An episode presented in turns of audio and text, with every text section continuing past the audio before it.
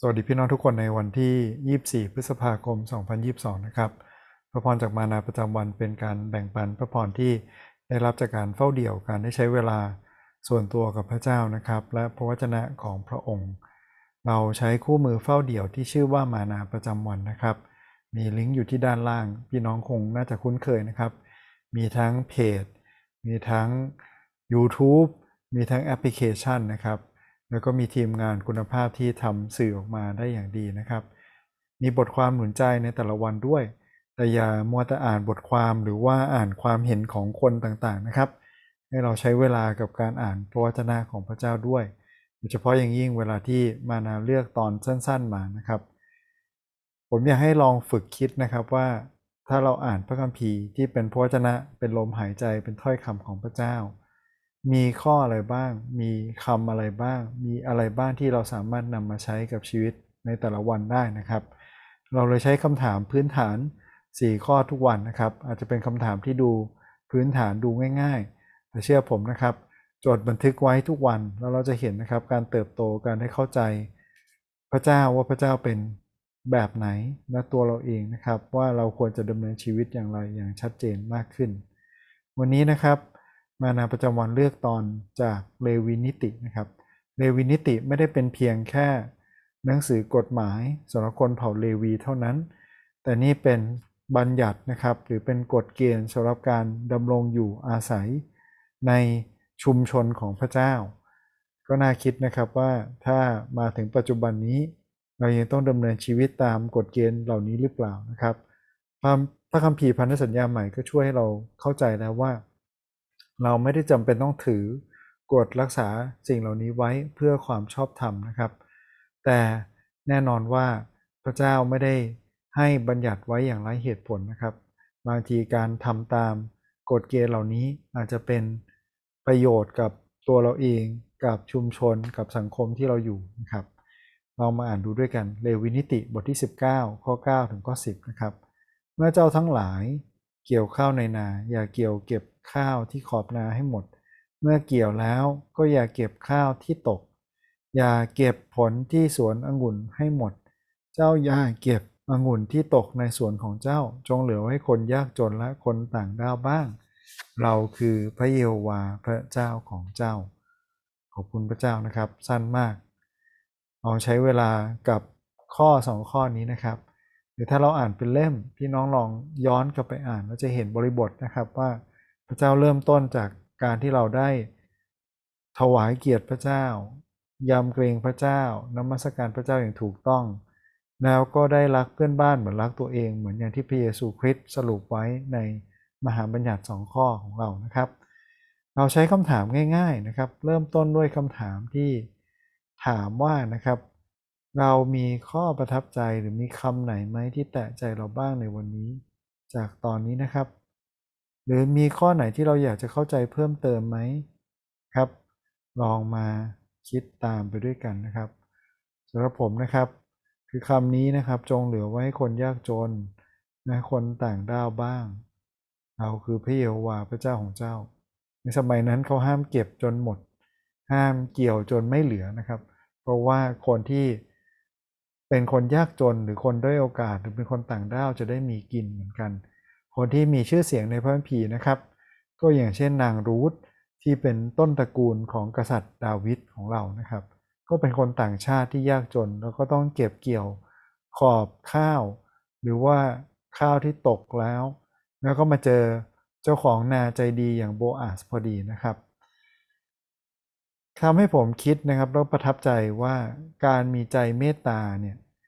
ไม่ใช่สิ่งที่มนุษย์ทำได้เองนะครับแต่เป็นสิ่งที่มนุษย์ได้มาจากการเป็นพระฉายของพระเจ้าพี่น้องเคยเห็นสัตว์มีน้ำใจไหมครับสัตว์อาจจะมีน้ำใจบางทีนะต่อจ่าฝูงต่อสิ่งต่างๆที่มันเป็นกลไกทางธรรมชาติของมันแต่มนุษย์นะครับเราเลือกที่จะใจดีต่อกันมีเมตตาต่อกันประเทศไทยได้ชื่อนะครับว่าเป็นประเทศที่มีเมตตาแล้วก็มีการบริจาคมีการช่วยเหลือคนยากไร้เนี่ยปีหนึ่งมากกว่าประเทศที่เจริญแล้วบางประเทศซะอีกนะครับขอให้คริสเตียนอย่าน้อยหน้านะครับแต่เราควรจะมีใจเอื้อเฟื้ออย่างไรแน่นอนว่าไม่ได้ทำเพื่อบุญกุศล ไม่ได้ทำเพื่อความดีความชอบหรือความชอบธรรมแต่น่าจะทำมาจากท่าทีที่ได้รับความเมตตาได้รับความรักจากพระเจ้าก็เลยอยากจะแบ่งปันความรักนี้ถึงคนอื่นเหมือนกันมีคนติดต่อทางคริสตจักรไทยชนะเสมอนะครับขอส่งเงินมาด้วยเดินมาที่หน้าโบสถ์ขอเงินก็มีนะครับแต่หลายครั้งนะครับเราเสนออาหารให้เขาเราเสนอว่าจะขับรถพาไปส่งนะครับปรากฏว่านั่งรถย้อนกลับมาเพื่อจะขอเงินกลับไปที่เดิมนะครับบางทีคนเขาไม่ได้ต้องการความช่วยเหลือแต่ต้องการเงินไว้เพื่อตอบสนองความต้องการเขานะครับไม่ว่าเราเอื้อเฟื้ออย่างไรอย่าคิดมากเกินไปนะครับแต่ขอให้เรามีสติปัญญาจากพระเจ้าในการช่วยเหลือกันและกันในการมีเมตตาต่อกันนะครับพี่น้องประทับใจข้อไหนหรืออยากสอบถามอะไรก็ลองมาสอบถามแล้วก็แบ่งปันกันดูได้นะครับคำถามข้อที่สองคือจากพระคัมภีร์วันนี้เราเห็นพระลักษณะของพระเจ้าอย่างไรบ้างนะครับมีอะไรบ้างที่เราเห็นเพราะว่าพระคัมภีร์เป็นพระวจนะของพระเจ้าและนี่เป็นคำตรัสของพระเจ้าเห็นไหมครับเมื่อเจ้าทั้งหลายเกี่ยวข้าวในนาอย่าเกี่ยวเก็บขอบที่ขอบนาจนหมดมนุษย์หลายคนนะครับอาจทีบางทีเนี่ยไม่ว่าศึกษามาหรือไม่ศึกษามานะครับก็จะบอกว่านี่ความคิดโมเสสเองอันนี้ไม่ใช่ความคิดที่มาจากพระคัมภีร์นะครับ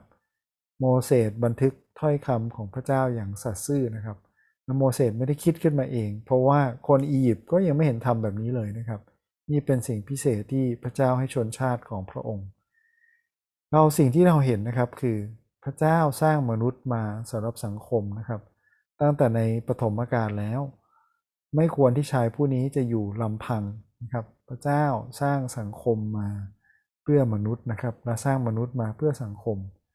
และบทนี้นะครับบทที่สิบเก้าเนี่ยเริ่มต้นจากความบริสุทธิ์ของพระเจ้าและเริ่มต้นด้วยความเป็นพระเจ้าของพระองค์นะครับว่าห้ามทำรูปเคารพห้ามมีพระเจ้าอื่นใดต้องยำเกรงนมัสการพระเจ้าห้ามออกพระนามพระเจ้าเล่นๆนะครับเริ่มต้นด้วยพระเจ้าด้วยสุดจิตสุดใจสุดกำลังสุดความคิดของเราแล้วก็มาถึงความรักและความเมตตาต่อเพื่อนบ้านเริ่มต้นด้วยคนต่างด้าวหรือคนยากไร้มาถึงความกตัญญูต่อพ่อแม่มาถึงการอยู่ร่วมกันในสังคมไม่ว่าอย่างไรก็ตามนะครับเราควรจะเห็นว่าพระเจ้าเป็นแบบอย่างในเรื่องนี้ด้วยในพระองค์เองนะครับเป็นสังคมที่ไม่มีที่ติไม่มีความด่างพร้อยไม่มีความขัดแย้งพระเจ้าพระบิดาพระเจ้าพระบุตรพระเจ้าพระวิญญาณบริสุทธิ์ทรงเป็นหนึ่งเดียวกันอย่างสมบูรณ์แต่พระบิดาคือพระบิดาพระบุตรคือพระบุตรพระวิญญาณบริสุทธิ์คือพระวิญญาณบริสุทธิ์นะครับในสังคมของพระองค์ที่มีเท่านั้นนะครับไม่มีเพิ่มเติมจากนั้นไม่มีการลดทอนน้อยกว่านั้นพระองค์มีความรักและความเมตตาอย่างที่เป็นตัวอย่างให้กับมนุษย์นะครับเพราะพระเจ้าทรงรักโลกนะครับพระเจ้าทรงรักทรงเมตตาต่อสิ่งที่พระองค์ทรงสร้างจนกอบกู้จนไถ่และนำเราเข้าสู่สภาพใหม่ที่ไม่มีวันเสื่อมสลายไปนะครับพระเจ้าทรงเป็นแบบอย่างแก่มนุษย์ในสิ่งเหล่านี้นะฮะคำถามข้อที่สามนะครับเราเห็นลักษณะอะไรบ้างของมนุษย์นะครับจากตอนนี้สิ่งที่ผมเห็นจากวันนี้นะครับคือการที่ต้องบอกว่าห้ามเก็บจนหมดเพราะว่านิสัยของมนุษย์คือเรามักจะเห็นแก่ตัวนะครับนี่เป็นธรรมชาติอย่างหนึ่งของมนุษย์เพราะเป็นธรรมชาติบาปการที่เราเป็นคนบาปนะครับทำให้เราเสื่อมจากการเป็นพระฉายของพระเจ้าอย่างสมบูรณ์ใช่ไหมครับดังนั้นไม่ว่าการปกครองหรือการมีสังคมในรูปแบบใดก็มีปัญหานะครับเพราะว่าปัญหาไม่ได้อยู่ที่ระบบปัญหาอยู่ที่มนุษย์ที่อยู่ในระบบไม่ว่าระบบแบบไหนก็ตามออกแบบว่าดีขนาดไหนก็ตามตราบใดที่มีมนุษย์ที่นั่นจะมีผลของความบาปมันมีความขัดแย้งมีความแตกแยกอยู่เราเพิ่งเลือกตั้งผู้ว่านะครับทั้งในกรุงเทพและในชลบุรีนะครับไม่ว่าเราเลือกอะไรก็ตามหรือคนที่เราเลือกเป็นยังไงเขาก็ยังเป็นมนุษย์ที่มีข้อบกพร่องเรายิ่งต้องช่วยเหลือกันและกันนะครับพยายามสร้างกรุงเทพพยายามสร้างชลบุรีใช่ไหมครับหรือพัทยาให้ดีกว่าเดิมมีนักปราชญ์นะครับชื่ออริสโตเติลนะครับ ในนักปรัชญาด้วยของกรีกโบราณเป็นอาจารย์ของอเล็กซานเดอร์มหาราชนะครับอเล็กซานเดอร์มหาราชเนี่ยเรียนรู้สติปัญญาเรียนรู้การศึกสงครามการวางแผนการรบมาจากคนนี้เนี่ยแหละเขาให้ข้อสังเกตนะครับแล้วเป็นสิ่งที่น่าสนใจผมจำเรื่องนี้ได้ดีนะแล้วก็เอามาใช้คิดเสมอนะครับว่าสังคมทุกรูปแบบของมนุษย์ล้วนมีข้อบกพร่องเขาบอกนะครับบอกว่าการปกครองของมนุษย์เนี่ยมันเป็นวัฏจักรมันซ้ำแล้วซ้ำเล่านะครับมันเกิดการเปลี่ยนแปลงเพราะว่ามนุษย์ไม่สามารถอยู่ได้ระบบมีจุดอ่อนอยู่แล้วมันก็ต้องมีการเปลี่ยนแปลงนะครับอย่างเช่นการเริ่มต้นจากราชาธิปไตยเนี่ยมีกษัตริย์ที่ดีที่ปกครองเหมือนดูแลลูกเลยแต่พอนานไปนะครับกษัตริย์ที่ไม่ดีหรือกษัตริย์ที่คิดถึงประโยชน์ของตัวเองมากกว่าก็จะเข้ามานะครับแล้วกลายเป็นอำนาจนิยมแล้วพอมันกลายเป็นอำนาจนิยมนะครับคนก็จะไม่พอใจโดยคนที่มีผลกระทบหลังๆนะครับแต่ถ้าคนกลุ่มนี้ลุกขึ้นมาเมื่อไหร่มีการเปลี่ยนแปลงขึ้นมาคือกลุ่มชนชั้นสูงคนที่มีอำนาจคนที่มีความร่ำรวยในสังคมใช่ไหมครับเขาก็จะลุกขึ้นมาแล้วบอกว่าเราจะดูแลประเทศเองเราจะเอาทรราชเราจะเอาคนที่เป็นเผด็จการออกไปไม่ว่าคนนั้นเป็นกษัตริย์หรือเป็นผู้นำแบบไหนก็ตามแล้วเราจะปกครองเองเป็นกลุ่มชนชั้นสูงของสังคมแต่ปัญหาตามมาครับคือเมื่อมนุษย์เป็นชนชั้นสูงมีการศึกษาสูงมีความร่ำรวยสูงก็จะกลายเป็นกลุ่มผูกขาดและพอมันกลายเป็นกลุ่มผูกขาดนะครับคราวนี้ประชาชนเนี่ยแหละครับทั่วๆไปก็จะลุกขึ้นมาเพื่อจะเรียกร้องความยุติธรรมเรียกร้องสิทธิ์เสียงของตัวเองกลายเป็นสาธารณรัฐนะครับที่จะปกครองโดยสาธารณะโดยกลุ่มคนและเขาก็ต้องนำไปสู่นะครับประชาธิปไตยคือทุกคนมีสิทธิ์มีเสียงและจนไปถึงประชาธิปไตยในรูปแบบที่เลวร้ายนะครับคือไม่มีใครฟังใครทุกคนล้วนเอาแต่เสียงของตัวเองและกลายเป็นความโกลาหลในแผ่นดินและเมื่อนั้นนะครับอริสโตเติลบอกว่าก็จะมีบุรุษผู้หนึ่งหรือสตรีผู้หนึ่งที่จะก้าวขึ้นมาและเป็นผู้นำทำให้ทุกอย่างสงบสุขและคนนั้นก็จะได้กลับมาวัฏจักรเริ่มต้นใหม่นะครับกลายเป็นราชาธิปไตยแล้วก็วนกลับมาอำนาจนิยมจนชั้นสูงกลุ่มผูกขาดแล้วก็วนแบบนี้ไปพี่น้องดูแล้วประวัติศาสตร์ซ้ำรอยไหมครับดูคุ้นๆไหมว่าประวัติศาสตร์โลกตอนนี้อยู่ในระบบแบบไหนอยู่ขอพระเจ้าช่วยเรานะครับโดยเฉพาะคริสเตียนเราอยู่ในระบบแบบไหนดีนะครับผมอยากให้มองว่าเราเป็นเหมือนทูตนะครับ